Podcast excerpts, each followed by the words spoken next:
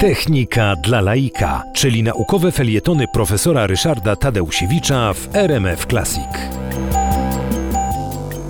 Kolejną postacią, kolejnym profesorem, wybitnym profesorem, którego chciałem e, przypomnieć w ramach tych anegdot, był Franciszek Ziejka, rektor Uniwersytetu Jagiellońskiego, e, polonista, no a prywatnie mój wielki przyjaciel.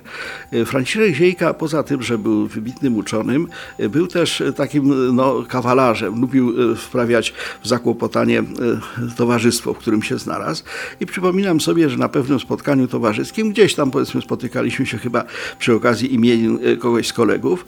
Wszyscy tam coś tam sobie podjadali, wypiliśmy już toasty i nagle profesor Ziejka z końca stołu e, powiedział Kochanowski był kobietą. No więc zabrzmiało to surrealistycznie. Największy specjalista, wybitny znawca literatury polskiej opowiada takie herezje. Przecież wszyscy wiemy, jak wyglądał Kochanowski, jeździmy, że tak powiem, do jego dworku, e, czytamy jego poezję, uczymy się tego, a tu nagle taka herezja.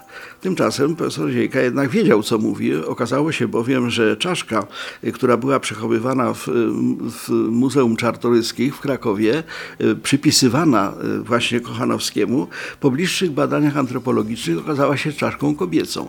Po prostu ta, ta, ta, ta czaszka jako pewnego rodzaju no, taki element kultury materialnej polskiej została wydobyta z trumny, ale no, ten, kto wydobywał w kościele, pomylił się. No i rzeczywiście Franciszek Ziejka wykorzystał to do zabawienia towarzystwa, a przy okazji wszyscy zapamiętaliśmy, że właśnie to, co czasem pokazują w muzeach, nie zawsze jest tym, za co uchodzi.